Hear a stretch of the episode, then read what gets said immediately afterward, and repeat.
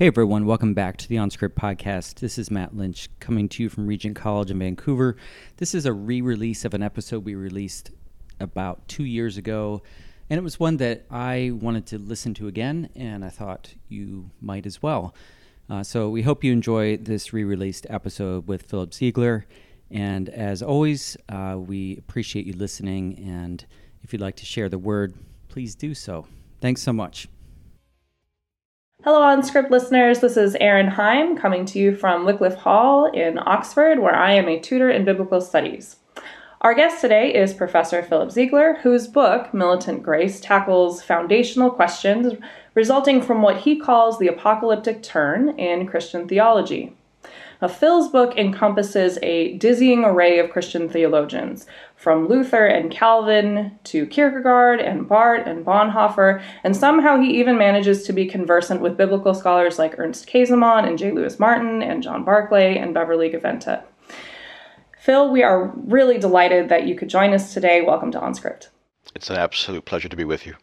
So, off the bat, it's important to define the terms of our discussion, especially since a term like apocalyptic is, as I've actually said before on our podcast, a nebulous term, even among its adherents, and it's a downright contentious term in some circles. So, Phil, what do you mean by apocalyptic? Sure. Yeah, you're certainly right about that. Um, for purposes of, of, of the the book, um, I've taken the term apocalyptic up as a term of art, as I found it used by a collection of Pauline scholars, uh, some of whom you've named, Beverly Gaventa, Lou Martyn, and others, um, who have found it a useful term to capture um, something fundamental about the nature of Paul's witness to the gospel. Um, and I, I understand, as you say, that in biblical studies, the use of that term is a hotly contested thing, whether it, it applies best and only to the genre of writings or a, a genre of uh, ancient writings, or uh, whether or not it can be used in the way that they use it. Um, I'm quite happy to sit reasonably light on that. I find it useful as a term to capture something which I'm sure theologically we could find other words for. I mean, you could use the word eschatological to express much of what's here, but there, the, there's a kind of forcefulness to the term apocalyptic, which I find helpful, and um, an evocation of some, something of the of the character of the events that are at stake uh, in in what Paul wants to say about the nature of um, God's saving activity in Jesus Christ that I find useful. Um, it's a, it's an evocative term.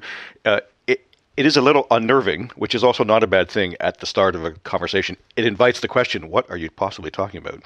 Um, and that, at least, is a question uh, which we can follow on from. So, um, it, in other conversations I've had, I've been happy to, to sort of say that if if there were other language that were possible to to uh, express as concisely as as the term apocalyptic does what's going on here, um, I'd I'd be happy to use them, and uh, so I'm not wedded to it as a kind of essential piece of language, but I do find it very very helpful, um, and uh, for just those kinds of reasons that that it it expresses, it draws attention to something fundamental about what what Paul is uh, saying and doing with the gospel, and um, it's a it's a hook on which I can hang the the number of, of specifically theological aspects about his witness, which I find are, are so important for th- my own thinking theologically at the minute.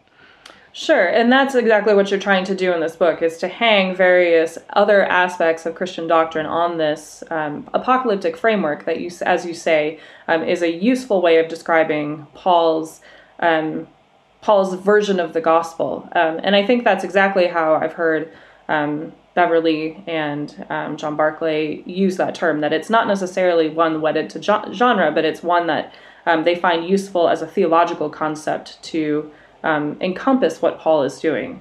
I think Douglas. Yeah, just so. Yeah, go ahead. just so. No, I was going to say. I mean, it's um, to, to take it as a synonym, which of course it is even in translation of the of the term revelation, um, is is exactly right. And um, what it allows me to uh, to lift up from Paul and then to think about theologically is the character of that revelation as both a disclosure, true, but uh, uh, even more fundamentally an event that affects uh, and determines the nature of reality itself. Um, so it's it's uh, the language of revelation tends to tip towards the epistemic side, um, uh, which is of course integral to what's at stake here. But even more fundamentally, I think for Paul is the thought that um, uh, the the revelation of God in Jesus Christ is an event which uh, uh, changes everything, an, an event around which time and space, uh, the cosmos itself, turns. Right? Um, and so it's the eventful character of that, the reality determining character of that event, the effectiveness of that event. Uh, all of those things, I think, can be expressed under the rubric of revelation, obviously. Uh, uh, but the language of apocalyptic really helps to bring that out, right? Whatever else an apocalypse is, it's something that makes something happen, right? It's a it's a it's a happening, an occurrence. Um, so the, that particular piece of the of the meaning of the word, I find uh, extraordinarily helpful. Yeah, I think that's a helpful distinction too, to distinguish the event that then determines epistemology and everything else from just a, a category of epistemology uh, where we somehow realize something that was always there. That's definitely not the the focus of an apocalyptic um, theology. Is that fair to say? Yeah. Yes, for sure. Yeah. The other language which I've I, have I've sort of imagined you could use is you could you could put this whole thing under the rubric of Advent, right? The arrival of God, the coming of God, the appearance of God. I mean, all of those terms are the, are are ones which I would think um, are in the kind of cloud, the linguistic conceptual cloud that I'm trying to to to use the word apocalyptic here to to capture, and they all have that force of um, uh, the arrival of something uh, new and unheard of that changes the circumstance in in in which we find ourselves.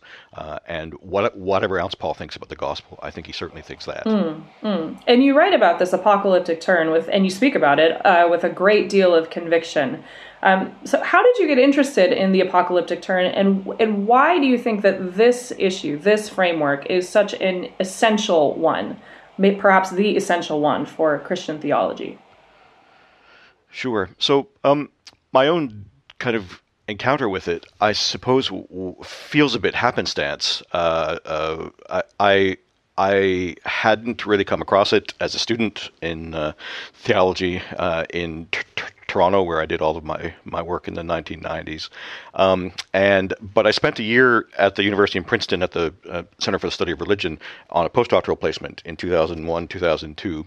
Uh, the purpose of my time there was to write a, uh, a series of papers on Paul Lehmann, the theological ethicist who had taught for a time at a number of places, Harvard, Princeton and also at Union in his later days. Um, and while I was there, his papers were deposited in the seminary archive r- relatively recently, and I was working through his uh, uh, his literary legacy there.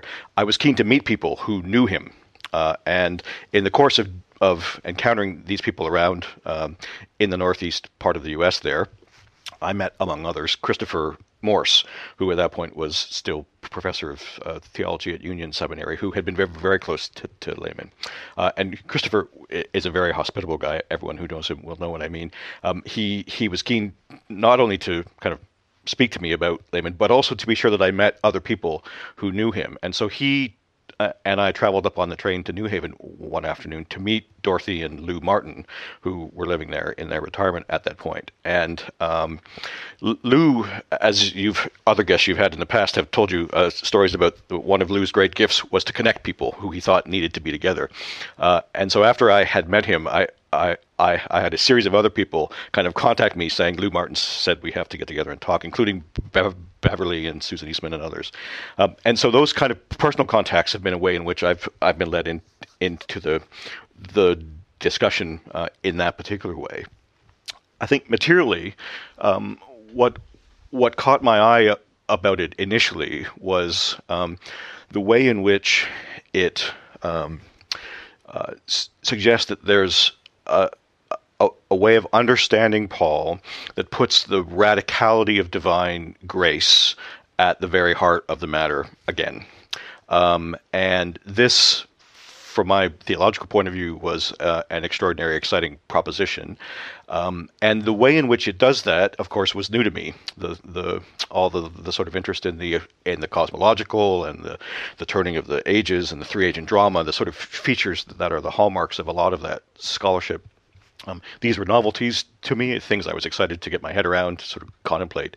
Um, and the more that I did that, the, the more I found that they that this idiom really did help to what to communicate the force of Paul's understanding of grace and its radicality um, in a way that other ways of speaking about these matters that I had kind of uh, acquired through the years and had, had become commonplace f- for me um, uh, were unable to do. Um, and so w- w- the wager of the book, uh, kind of as it's emerged over a decade, essentially, has been a, a series of attempts to think about what it might look like to take systematic theological responsibility for these kinds of de- de- de- developments in Pauline studies. Um, it, and I suppose um, part of the essential character of that, or w- w- why it's so sort of a burden that, that I felt needed to be picked up, is that um, Protestant theology in particular, I'm, I'm coming to the Reformed side of the Christian tr- tradition, uh, Protestant theology in particular is um, exposed I think in a particularly strong way to developments in understanding Paul. Right? I mean, some of the basic convictions at the root of those traditions in their distinctiveness, uh, understandings of of grace and faith and justification and election and so on. Sort of Paul's suite of soteriological. Um, uh, convictions and uh, commitments, those categories are particularly exposed to changes in the way that we read Paul right? Um, and whatever else Protestant theology is, I s- suppose, uh, in my view, it's the kind of theology that wants to hear Paul aright. Um, not only Paul, clearly, but in, with a particular kind of intensity, Paul. Um, and so the thought that these sorts of developments in Pauline ex- exegesis put real pressure on the eh, traditional ways of thinking and speaking about soteriological matters in particular uh, seemed to me something that really just couldn't be be bypassed, right? Um, and so the the the work that's gathered together in the book uh, is essentially my attempt just to think through some of that pressure and to try to think about uh, and to uh, explore what might happen if we took this way of reading Paul seriously. What kinds of things might we need to say differently about our understanding of salvation, about the, the nature of Jesus Christ, about our understanding of space and time, um, so on, so on, so on. So to tr- kind of trace out the doctrinal consequences of an adjusted or a, a, a revolutionized, perhaps depending on your point of view, reading of Paul. Um, so I think that's kind of where where it comes from in human terms as well. But materially, um, it's it's it's theology's exposure, in particular, to to the importance of Paul's witness to the um, to, the soteriological core of Christian faith that I, I suppose made it um, in, uh, unavoidable for me at least as a as a the- the- theological thinker to to uh, work with with this new understanding of Paul in this way. Um, I might say also that, uh, as I noted in the introduction, the the, the we, um, we, we struck up a group of, of us that met for and still does uh, around the edges of the ARSBL um, from time to time uh, explorations in theology and apocalyptic. And one of the things that was exciting about that for me was it put kind of biblically minded theologians and theologically minded b- biblical studies people t- together to talk in a way that I really covet and which I hadn't been all that good at cultivating before that. Um, and the opportunity to think about these things co- collectively and in a collaborative way has been one of the real uh, uh, both delightful and important aspects of this work f- for me. So the book is really, I mean, it's I've, it's got my name on the front, but it really does reflect a series of insights which have been won from uh, a decade's worth of corporate conversation. So I'm I'm grateful to to to that group in particular and the people who have who've been involved in it over the years for their their stimulation and provocation mm. for sure. And what a neat, yeah, what a neat project to be a part of. Um, and one of the reasons that I was so excited about your book is that attention to not only these, I mean, as you say, the influence of Paul on these obviously massively influential Protestant thinkers um, going back, uh, obviously, uh, well, millennia at this point.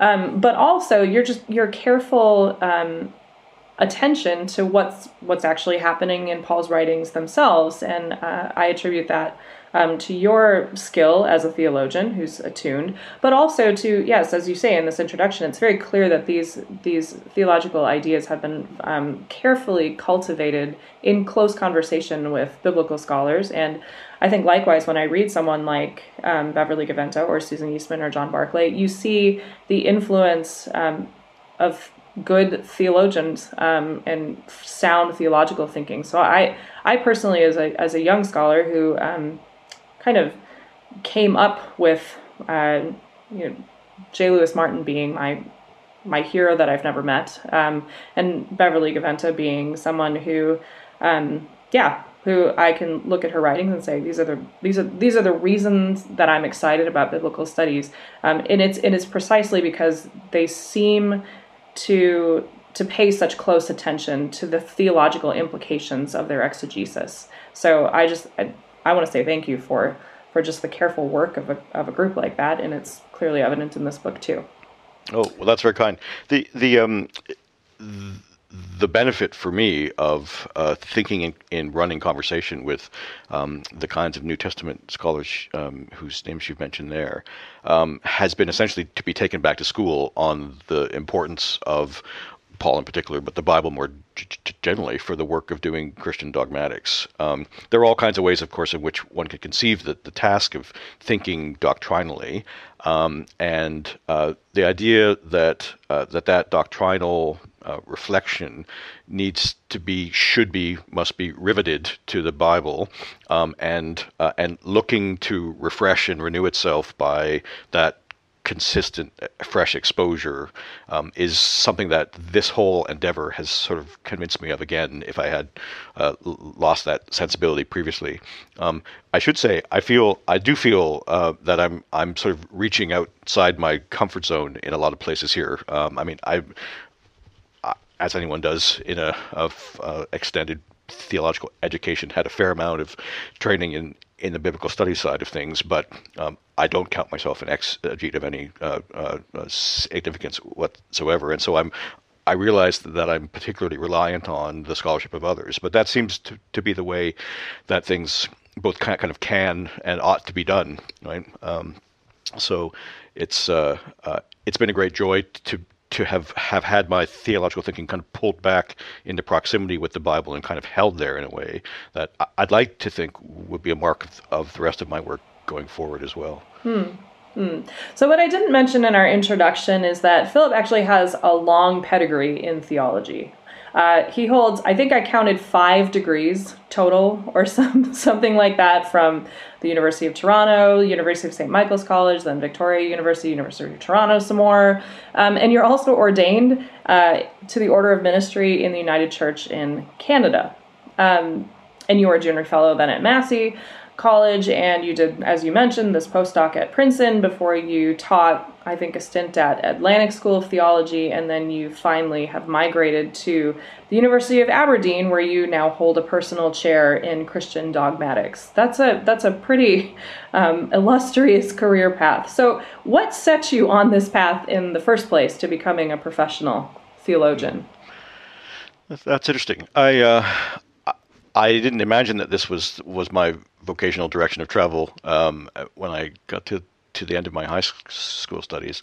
Uh, I started my my university work actually at the Royal Military College in Canada, which is the sort of equivalent. It's a tri-service college, a bit like West Point for all three services. And um, uh, I was training to be an artillery officer and studied studying English as my degree. Um, a couple years into the program, I, I realized I had made a kind of vocational error of a significant size, and so um, left that program and moved sideways to finish my undergraduate studies in um, what I thought was to be English literature at the University of Toronto. Um, it turned out that uh, transferring to the University of Toronto uh, was a complicated business, and it was easier for me to finish in religious studies than it was in in in English. So that's what I did. Um, in part because I was excited to go to to go there for two reasons. One was uh, to to have the chance to, to, to be close to Emmanuel College uh, and the Toronto School of Theology more generally, which is where I subsequently went on to do my theological training, but just to be there as an undergraduate, to be close to that, and to get a chance to suss out what was going on there and what kind of educational opportunities there were. Uh, because at that point, I, I was working through our church's discernment processes for ministry. Um, and then also to have a chance to, to take um, the undergraduate courses that uh, the literary critic Northrop Frye was teaching still at that point in Toronto on the Bible and Western culture. These were famous um, courses, and I had read no, no, Northrop Frye's work, The Great Code, and, and related works as a teenager, um, and had been really struck by his sense of how um, how lively and important the Bible was for just understanding the, the cultural world in which we lived, and I was excited to, to be able to, to take those courses with him. Those courses were actually taught as religious studies courses, and so uh, uh, that's partially why I, I, I ended up following that that route.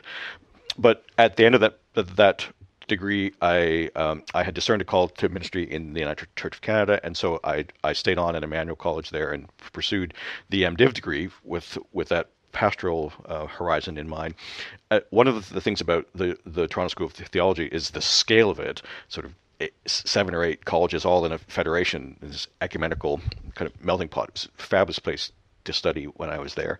And um, you could also c- combine uh, academic study and pastoral training. So I did a, a, a, a, joint MA MDiv because I, I was interested in the academic, the intellectual side of the Christian tradition, and I wasn't quite sure you know which of those trajectories I might be better suited to make a, con- a contribution to. And so I did the, those two degrees in joint, thinking by the time I get to the end, I'll I'll know which way this is going to break. And I didn't know when I got to the end, so I just kept going. Um, I had opportunities to carry on to do my PhD work in Toronto, and I did that. Um, David Demson, there, one of my primary supervisors. Uh, John Webster and George Schner were also teaching there at the time, and so fabulous teachers and very encouraging um, folks. And I uh, I did a project there on um, the East German theologian Wolf Krötke, um, who was a, a, living theologian at the time I was writing. Um, he had been one of the leading figures in the East German theological community uh, during the communist period. And I was intrigued by um, what had happened to Protestant theology, the kind of developments that Protestant theology had had undergone under those c- c- conditions of radical, aggressive secularization. Um, the thought being that the kinds of lessons that had been learned in that context uh, under immense secular pressure might be of real value to those of us who are uh, thinking and pastoring in a place like Canada where concern about secularization as the horizon of church life was a real thing. So um, that project was a great one. I enjoyed it a lot, and um, then I had the chance to pursue this postdoctoral placement, as I mentioned, in Princeton. And um, the interest in Paul Lehmann was was uh, related to my sort of interest in in um, Christianity and public life. So, in fact, the, the, the grant program that took me there was was a series of funded uh, postdocs on uh, uh, public theology in America was the rubric that uh, the funding was under. And so I was reading Le- Lehmann with a view to the way that theology engages with public issues and takes responsibility for public matters. He was a sort of theological ethicist with a particular interest in in the political uh, and and the wider world. Um, the the chance to teach at, at, at AST consolidated my both my ecumenical interests and then also the there too a very small department. I think by the time I joined the staff we were seven or eight, and so you had both lots of scope to teach because lots of things needed doing and you were there, and so you you did them. Um, but it also meant that we worked very closely together with colleagues in other subdisciplines. You couldn't afford to be precious about uh, that, and so um, lots of of um, uh, very happy and fruitful encounters with New Testament colleagues, people working in related kinds of fields. So I like to think that my interest in in in the keeping the proximity of biblical study and theology together emerged in part from that time in Halifax. Um, and it's certainly been a feature here in um, Aberdeen over the years too. We've had uh, th- uh, New Testament scholars here who have been interested in the theological in ways that have been very open. Francis Watson was on the staff when when I joined and was my original mentor here. Uh, and the- theologically too, the people who I've who I have and continue to work with here are also very interested in that conversation. So, um, yeah, it's it's been a good environment to work in. I feel really blessed by by all of that. Hmm. Um, and if a lot of our um, our our OnScript listeners are either uh, students theologi- in theological education uh, of some stage, or they are early career um, people kind of like me. Um, I guess we're the podcast generations. um, but if you if you had any, one piece of advice to give people who are starting out, what what words of wisdom would you have? Oh, that's tricky. Um, a s- single piece of advice. Um, chase the chase the questions you love. Um, it's it's it's a real privilege to have time and space to think about these sorts of matters of um, real, even ultimate concern. And there's a whole lot about life that uh, uh, conspires to crowd that out.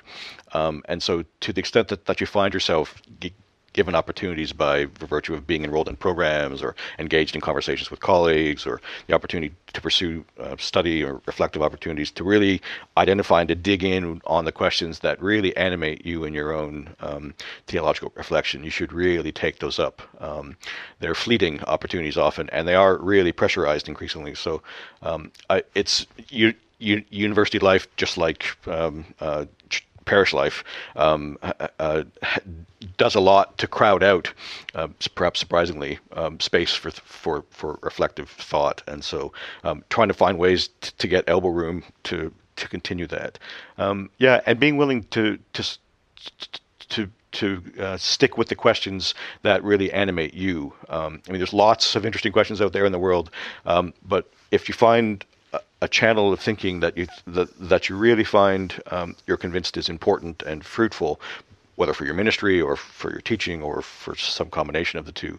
Um, uh, being able to sort of d- uh, uh, hoe hoe that row, as they say over here uh, in in Britain, at kind of at length and patiently is a real uh, uh, is something well well worth doing for sure. Hmm. Hmm. So let's get back to the book then.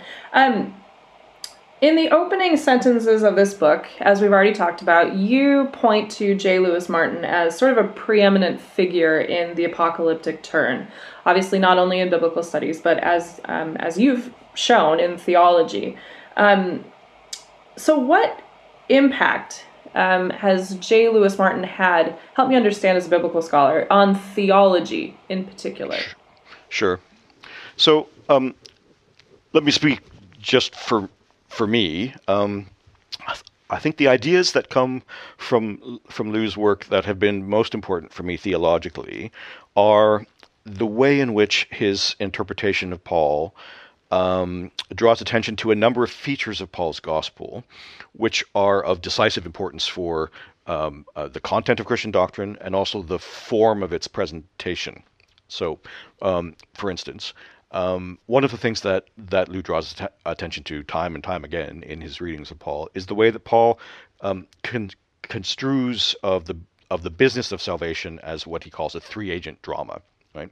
So it's typical for us um, uh, to often to think of the the work of salvation as a transaction between God and the human creature, a kind of two agent drama, two two players on this stage God's doing something, humans are doing something, and uh, whatever you want to say ab- ab- about the outworking of salvation, it has those two agencies involved.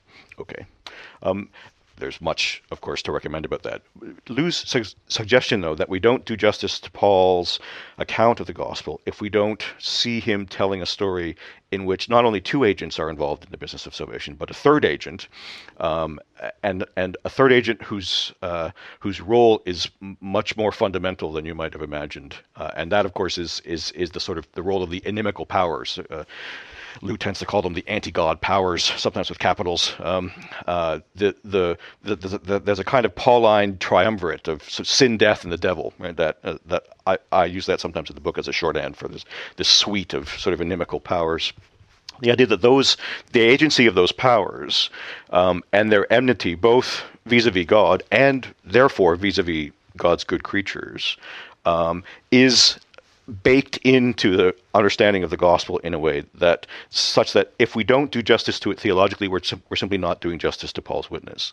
Um, that that had never really struck me uh, with the force that it has since um, my my sort of encounter with Lou's work. Um, and trying to take responsibility for that particular insight uh, is is no easy thing. I mean, of course, there's lots of theological discourse in the tradition about the role of the devil and other kinds of things.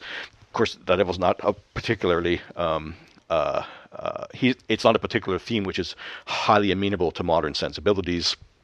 Um, so so it, it raises all kinds of really interesting and frankly quite tricky theological questions about how, what it would mean to talk about these the, this third agent um, uh, clearly, uh, responsibly. I mean, both and by responsibly there, I, I mean on one hand responsible t- to the biblical witness um, and its sort of uh, uh the, the contours of, of of its witness to these powers, uh, and then also to think responsibly about how, how those powers figure in a wider understanding of Christian doctrine and testimony. So, um, so that the third the three agent drama feature is one of the things which is which I think has really put pressure on me personally, and I think others too, um, uh, to think about uh, or to, to, change the way we think theologically about the business of salvation. Sure. One of the things that and, things that that means. Yep. Please oh, go on. And I just I, I just wanted to interject there. He has this phrase that you pick up that fits pretty well with the um, this idea of three agents that that um, that the world has been twice invaded,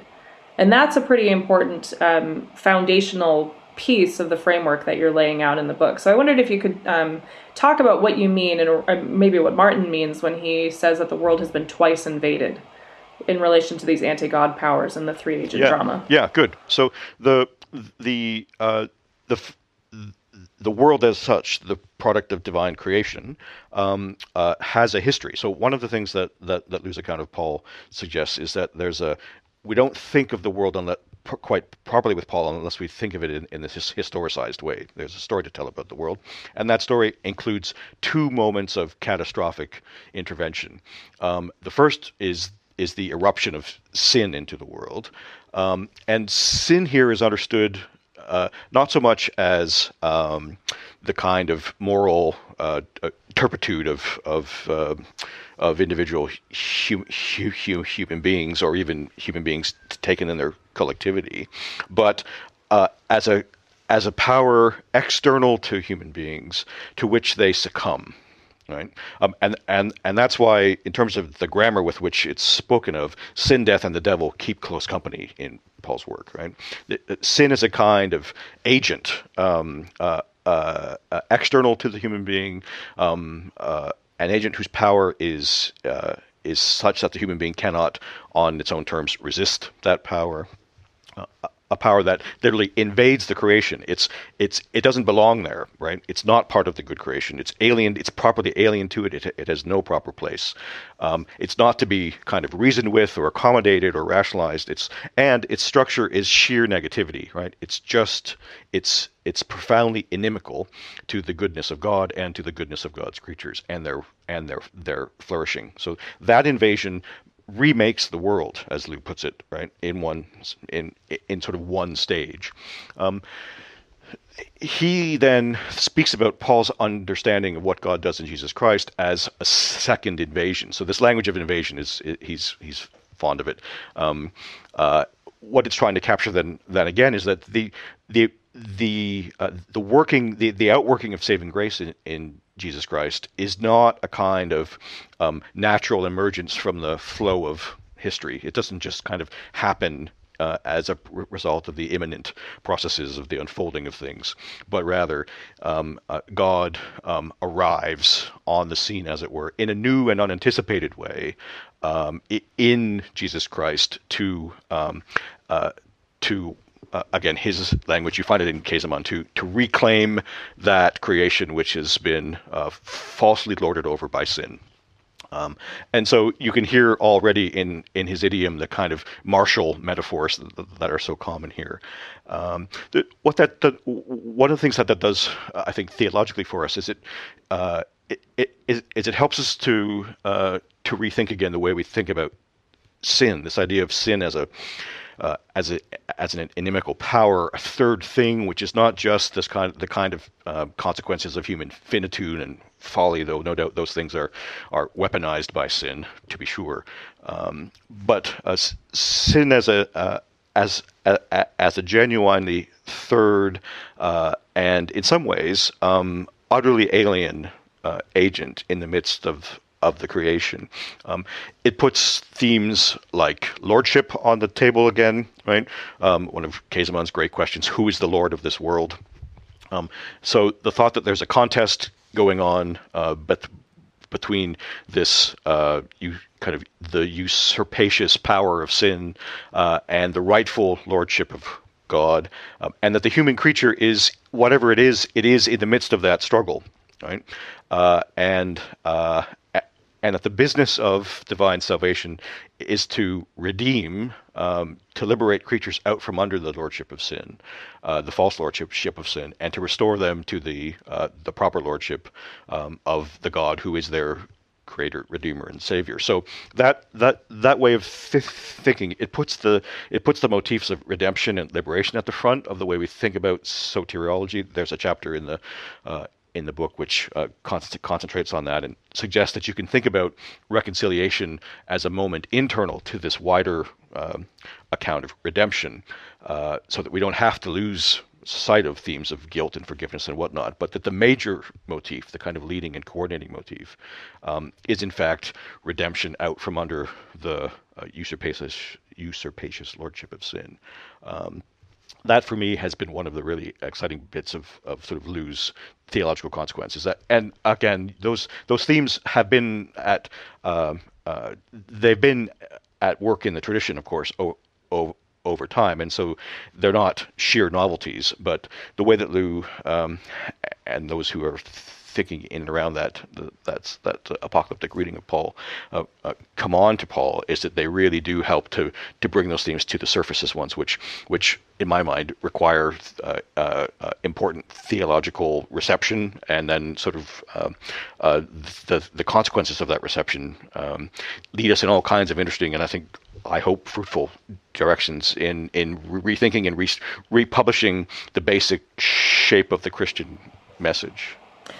So if I can play devil's advocate for just a minute, then, um, given that we're talking about sin, death, and the devil, uh, hopefully I don't embody those things all the time, but maybe just right for this minute. And um, I ask this question because I I am drawn to apocalyptic theology, and I presented a paper um, that gave a fairly apocalyptic reading of a passage in Galatians, and um, one of the members of my seminar and friend, Murray Ray, uh, said, I think this is an interesting reading, but I have a problem with this language of invasion and battle uh, because it makes it sound like God, there was a time when God somehow lost his sovereignty.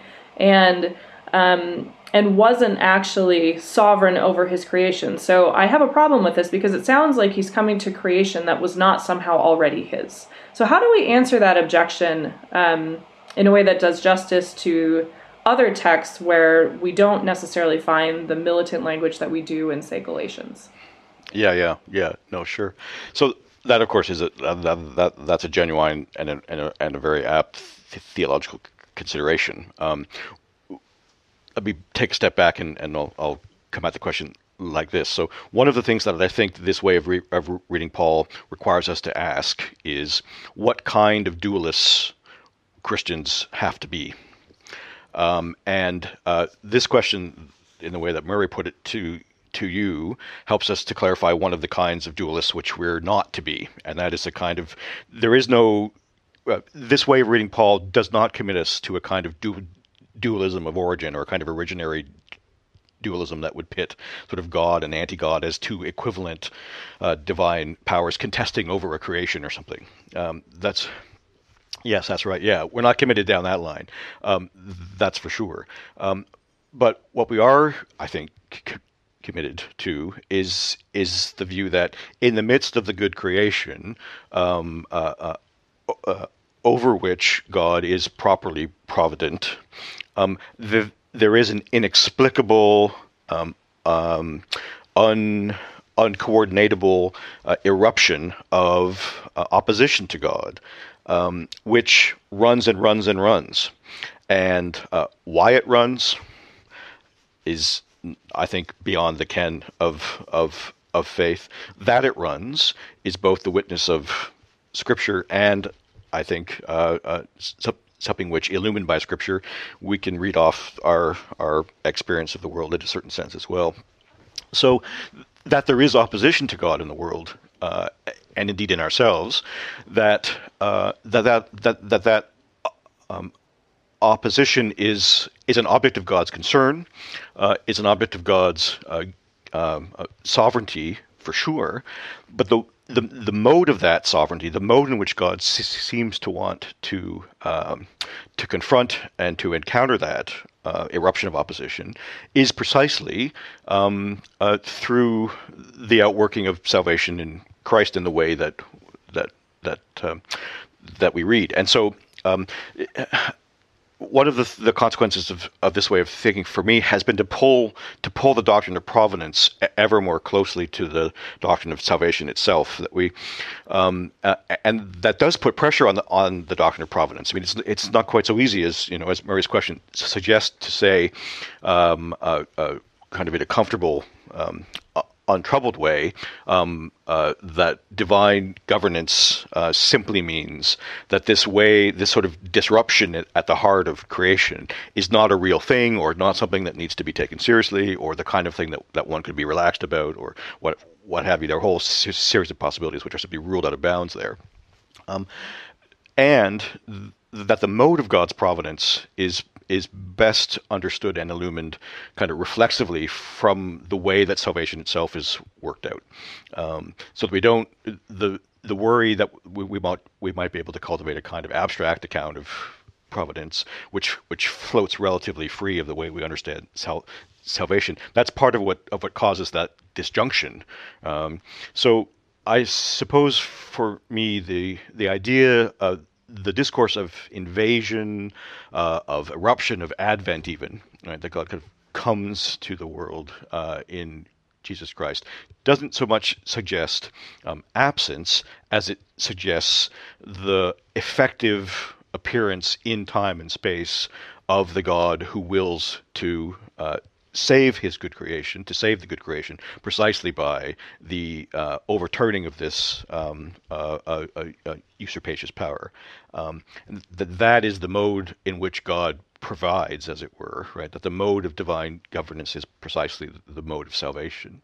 Um, so, yeah, I mean, Murray's point, point, point is a good one. There's a kind of, but there is a kind of dualism to, to which I think Christians are c- c- committed, you know? Um, and I'm not sure that we're committed to to ascribe um, uh, the work of sin uh, in the world or the work of sin, death, and, and the devil in our experience of faith, um, uh, uh precisely because of its inimical character. We're, we're, we're not obliged to ascribe it to divine providence, right?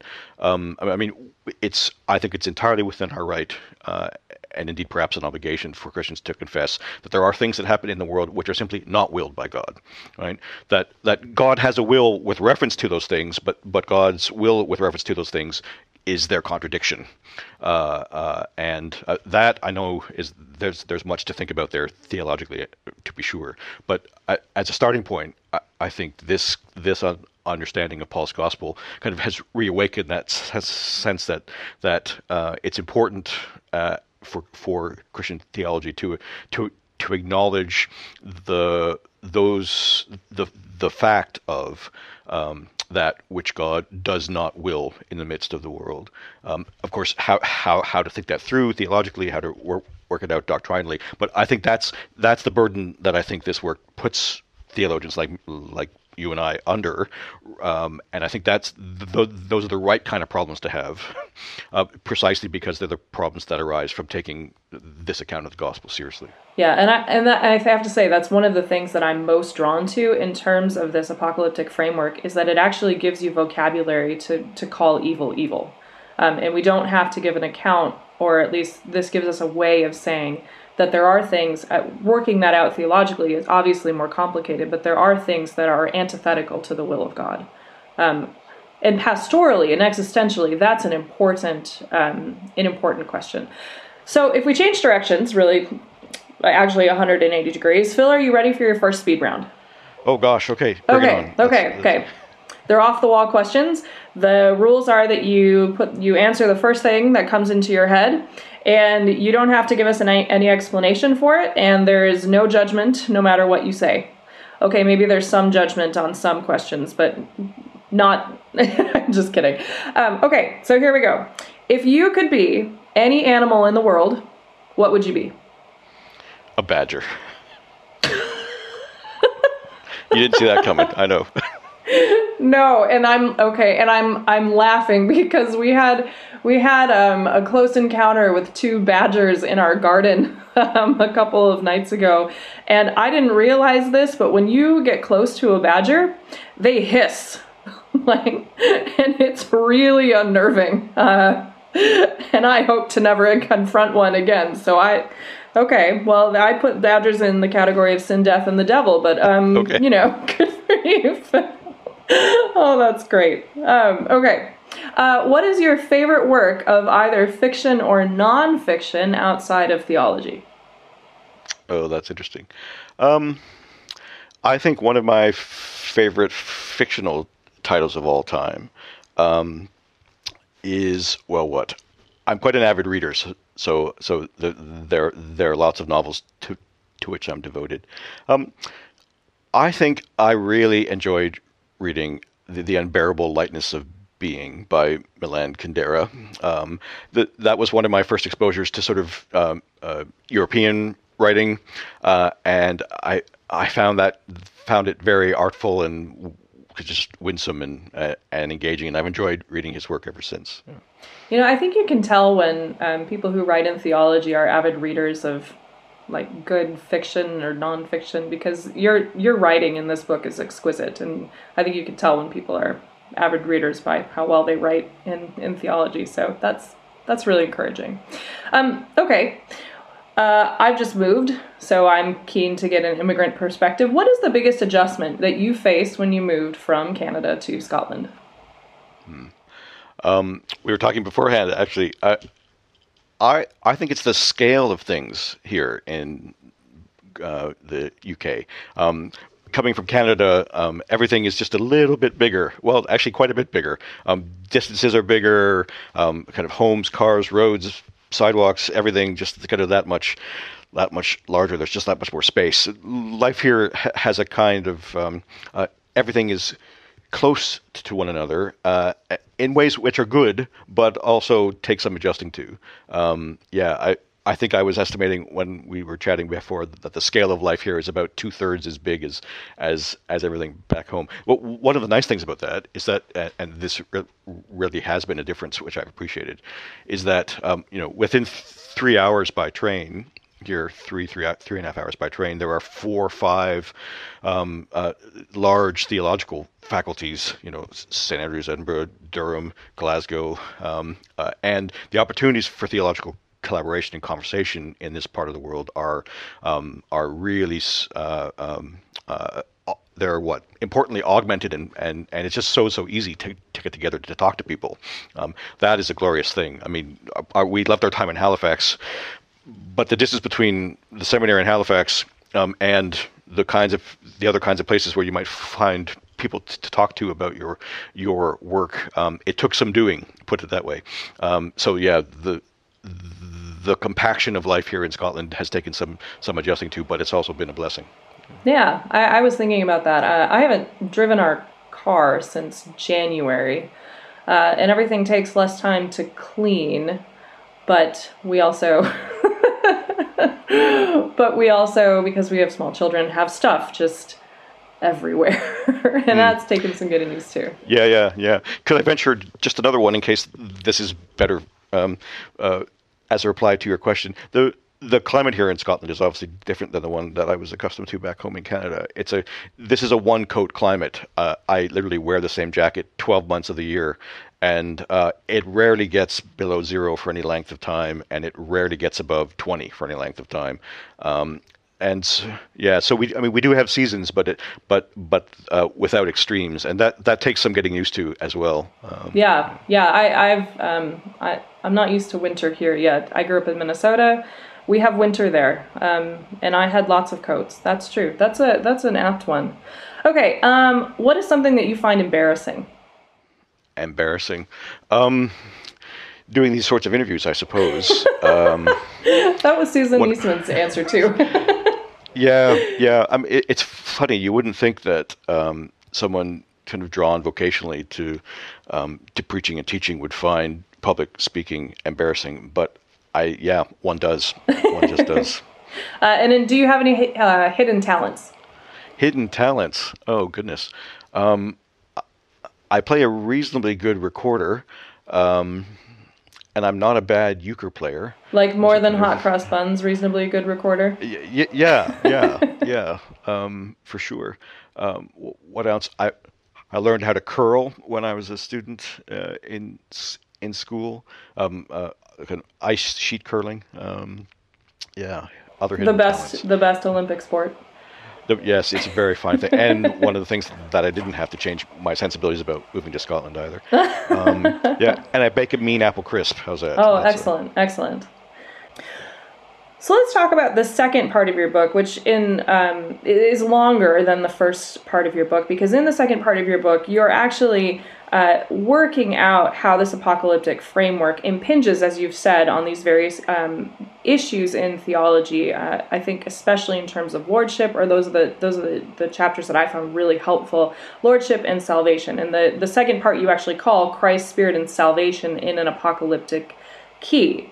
Um, and you focus on Christ's lordship in this threefold office of Christ, which is to say that you're talking about Christ's kingly reign, which you say is spiritual pr- precisely because it's eschatological. Um, so we have these three terms that uh, we don't always see together. We have apocalyptic and spiritual and eschatological. What do you mean that Christ's reign has to be conceived spiritually because it's eschatological? Yeah, good. Thanks for that. So the the, those terms are, arise in that chapter um, as a result of the way in which uh, reflection in the Protestant tradition at least, on the nature of Christ's royal office, um, has uh, tended to use the word spiritual to characterize that the nature of that office, the mode of that office, um, and the force of that language in the tradition uh, is, I think, twofold. So one is one is that it, it, it's to differentiate it from earthly lordship, right? So Christ isn't just uh, one uh, political force among other political forces, right? So different in kind from earthly powers. That I think is a is an important, a fundamentally important uh, uh, point to be made. And the language of spiritual helps to draw that distinction. So there's spiritual and earthly. The temptation, or one of the things that that language is exposed to, though, is a misunderstanding that when you say spiritual, you mean un- unreal, so ineffective, right? Earthly political kings and monarchs and rulers get stuff done, but the spiritual lordship of Christ is a kind of hazy corona that floats over things, uh, but without effect. Um, and uh, whatever the language of spiritual means, uh, I, I'm keen for it not to, to have that kind of misunderstanding attached to it. So to call it eschatological is the way that I wanted to suggest that, that, to speak about the lordship of Christ or Christ's lordship as spiritual is to suggest that it's uh, it's manifest in the actual outworking of the work of the Holy Spirit in the world, and that that work is eschatological in the sense that it uh, it's the pressing home of the finality of the gospel uh, in the midst of lived existence. Um, and so it's effective, right? I mean, the, that Christ lordship isn't simply a kind of hazy corona, either floating above political events or, you know, in in the inner depths of my heart, um, uh, which doesn't impinge on the nature of the course of affairs in the world. I mean, quite, quite the opposite. The mode in which Christ's lordship uh, impinges on on the world is spiritual in that it's the it's it, it's worked out by the work of the Holy Spirit um, uh, in and beyond the scope of the church, in and beyond the scope of the Christian life. Um, so it's spiritual in the sense that it's not earthly, uh, not in competition, sort of equal competition with earthly powers, but sovereign over them. It's spiritual in the sense that it's it's it's the outworking or it's worked out by virtue of the activity, the ongoing activity of the uh, of the Holy Spirit. That also means that it's present, right? It's not just something which happened in the past. There was a time when Christ sort of acted royally, uh, but now that that we we're not um, uh, that's not going on in the present quite quite the opposite. To call uh, that lordship spiritual is is one of the, one of the ways in which you speak about it as a present activity. Uh, that Christ is pr- presently governing by by by way of the Spirit, as it were. Sure, and then that bears directly on um, other other doctrines like our understanding of theological anthropology, because um, since to be human, as you say, and I'll quote you, to have is to have life in the body as a creature of this world it is to be irrevocably knit into the fabric of the world and always and everywhere subject to rule. Um, so, so you've related Christ's dominion and indeed sin's dominion to anthropology, and I think that that, for me at least, was a very um, helpful way of thinking about that. And then you have this other turn with this rule, um, this this language of, of reign and rule. Um, you say basically not only do we have these two um, possibilities of dominion, the false dominion of sin, and then uh, the spiritual reign of Christ, but actually those two uh, lords have kind of enlisted, uh, to use the military term, um, their human subjects into their service. And you have this this term for Christians who have been enlisted. You have this term, the church militant, which is, I'm assuming, where you get militant, or you're picking up militant grace. But that's a that's an idiosyncratic term. What do you? Um, and I have to say, one that I I maybe struggle with um, as. Uh, as someone with Anabaptist tendencies, um, how do you? What do you mean by the church militant? Sure. So the yeah the the use of the word militant is an interesting uh, and a, uh, um, a, dangerous choice of terms for reasons you've you've intimated. Um, so I think I I'd like to say that the that the primary predicate of the adjective militant here and in my thinking is grace. So it's primarily a way of characterizing divine activity um, divine activity, which is um, uh, uh, uh, engaged, active, um, uh, powerful, effective on behalf of its um, captured and uh, captivated creature, precisely uh, for the purposes of redemption, um, and that that that grace comes comes against all which is antithetical to it in the world, and so the militancy names the is a way of of of uh, naming or calling out the shape of that of that divine activity as we as as we witness it. To speak of the church mil- militant, so in one sense, it's simply to use a very traditional term which differentiates between the church triumphant, uh, i.e., the church in eschatological kind of glory and the church in its pilgrimage here. Um, you, well, one could speak e- equally as well as as uh, of the church as the pilgrim church. Um, I I don't think these are uh, contradictory descriptions whatsoever. Um, the militancy of the church is. Uh, uh, uh, whatever it, it, means, it will mean in correspondence to the militancy of divine grace. So the kind of extraordinary uh, uh, power of, of self giving, which is the basic form of divine activity. Likewise, the militant church is marked by a kind of surprising um, and um, surprisingly effective in the in the gift of the Spirit, uh, powerful acts of self giving, which which are which win back, as it were, um, uh, uh, creatures from their captivity, are are undertaken actions which are undertaken in the service of of attesting. So, witness and testimony are important concepts, as you would have seen. Uh, uh, attesting to that divine activity um, and serving it in the world. Um, so proclamation and service are militant insofar as they're um, the, they're caught up in God's own militancy for the salvation, redemption, liberation, and uh, uh, uh, restoration of uh, uh, of the lost creature. Um, the church, the, the, the, part of the church's calling, eh, kind of integral to the church's calling, is is to be about its Lord's business, I suppose, uh, to to put it that way. Oh. Um, yeah. Yeah, that's well said. And and kind of to follow up on this, um, being about the Lord's business, uh, one of my favorite chapters of the book. Um, maybe because of my Anabaptist leanings, was uh, your chapter on Thy Kingdom Come, um, in which you argue that to pray thy kingdom come, that prayer must be understood eschatologically in order for it to be intelligible at all. And um, in your words, to pray Thy kingdom come faithfully means inhabiting an eschatological field shaped decisively by both Christological and apocalyptic coordinates, and that petitioning God in this in just this way is properly constitutive of the very fundamentals of the Christian faith. So why, Phil, is thy kingdom come an essentially fundamentally eschatological prayer? So um, the the coming of the kingdom, um, uh, the the advent uh, of God's reign uh, uh, in and over the creation, um, is the horizon of all Christian hope. Um, and the prominence of, of that theme in, in the Lord's Prayer is striking, actually, um, and uh, not one which it's funny for all that, that of course it's a commonplace. It's perhaps because it's a commonplace that we, we sort of lose the, our our uh, our alertness to just how extraordinary that claim is. Um, I think I I, th- I, think I put at the head of that chapter that um, as an epigraph that passage from the Didache, um, which is also uh, taken from one of the prayers from chapter 10 of the Didache, um, let grace come and let this world pass away.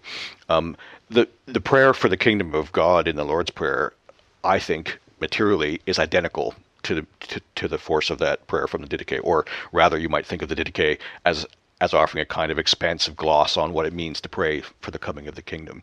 Um, let this world pass away. This world being used in the very specifically Pauline sense of the world subject to the dominion of sin, death, and the devil. Um, let grace come. I mean, w- what it means to ask for the coming of grace. Um, uh, I don't think that we we often appreciate how radical a transformation we we really are inviting uh, upon ourselves and upon the world in which we live when we when we utter such prayers. Um, so the force of that chapter was to try to recollect precisely that uh, the the profound uh, eschatological um, ambition, um, hope of that prayer, and to s- suggest that we that we don't pray it lightly. Right? It's it's uh, and precisely perhaps because it's a sort of piece of the furniture in uh, in Christian worship and piety, uh, our our our uh, awareness of the radicality of, of that for which we ask here. Um, I think is easily eclipsed. So yeah, the, the the sort of ambition of that chapter was to try to surface that that sensibility again for us, um, uh, uh, and to recommend that that precisely because that that prayer is a piece a piece of the furniture, the suggestion there is that this kind of expectation, this kind of hope, uh, this kind of longing, and the kind of life which is built in and around arises from this kind of longing is exactly the kind of, of life and hope and longing that uh, should be the hallmark of the Christian life. Right? So that, that from its very beginning, you know, everything else that Christians are about is undertaken kind of in and under the horizon of prayer for the coming of of the kingdom of God, um, uh, and hope for that coming. So the, the, way that we orient, orient ourselves in every other in, in, everyday existence, the kind of ambitions we have for our, our responsibilities in the sphere of what the family or politics or what have you, that all all those things are what they are inside. Um, uh, and on the basis of what is fundamentally an eschatological orientation towards the advent of of the reign of God. Yeah, and and then you, um, speaking of the Christian life, your third section of the book, you actually unpack some of um, some of how this kingdom ethic works out in apocalyptic in an apocalyptic key again. So um, I wonder if we could just skip. I know it, there's a lot that we're skipping OnScript listeners. I really would commend this by one of my other favorite chapters that we don't really have time to talk about because it's kind of a, it's a complex and very um, elegant argument is um, the chapter on T. F. Torrance and Paul Lehmann's view of natural law which um, i found really interesting especially since we're you know apparently two weeks from brexit uh, and how just um, thinking through those questions. But um, but Phil concludes his book with a chapter on discipleship. And um, and in keeping with the rest of his book, he says that discipleship should be a distinctive evangelical militancy. So, what kinds of things do you envision a disciple of the church militant, um, as you've just said, engaged in doing? Sure. Um, so, I think the overarching um, uh, uh, thought that I have about the nature of discipleship is that it's primarily about the business of giving truthful Christian witness to um, the the God apocalypsed in Jesus Christ. So, um, uh, not so much a question of doing the good as doing that which tells the truth about the God of the gospel and the world um, uh, uh, uh, which is the creation, the saved and redeemed creation of that God. Um, and so um, I suppose the kinds of it's the kinds of questions which I'm I'm interested in in uh, thinking about. If we th- think about the basic Christian uh, ethos as an ethos of discipleship, and we think of discipleship chiefly as trying to to follow in the wake of that which God is has done and is doing in the world, then the business of the Christian is chiefly to sort of um, a, what to to discern and to it to uh, participate in way or to act in ways which which enact parables of that kingdom, right? To to, to live in ways which conform and which tell the truth about the lordship of Christ, which and therefore in their militant mode um, uh, uh, testify against the falseness of the lordship of sin, death, and the devil in all of the, their concrete forms. Now, the the difficulty. Uh, of course, is the move from what I, the way I've just described it there, which is a reasonably sort of high level summation down to the details of, of that concrete discernment. But I think there's that's part of the business of Christian communities in their specific locations about you know kind of in, individual Christian lives lived out here and here and not there and there, um, and the business of preaching um, to be sure, the business of individual prayerful, prayerful discernment. I mean, the, those are the sites where um, venturing concrete decisions about what what what what manner of living today in this place, uh, what way of disposing myself in the midst of this business discussion or that faculty meeting God forbid, or um, you know this electoral cycle, or what have you, uh, or in the face of this climate crisis, or all you know all the the pressing things of our age, what kind of way of being a human being here tells the truth about the lordship of Christ? Um, you know, um, uh, uh, offers itself as an enactment of a parable of uh, the kind of grace that uh, has broken in upon the world to break it open and to free it from precisely the kind of inimical, uh, the structures of, of enmity, which are uh, the sort of default options uh, in the world governed by, uh, as it were, sin, death, and the devil. Um, the overcoming of enmity, the ter- Paul's, uh, or pseudo Paul, Paul, the language of Ephesians, the tearing down of the walls that divide. I mean, I think that there were, we're not left without direction kind of signposts as to the the shape of those activities uh, or or their direction of travel. But um, the thing that that I think this is this way of thinking has really enjoined upon me is the importance of that of that question of thinking about the Christian life is fundamentally parabolic. Right? Um, we're not bringing in the kingdom; it's too late for that. Um, that's God's about the business of bringing in the kingdom. Um, uh, the advent of God is precisely the context within which our own lives are to be set and understood, and um, our service to that.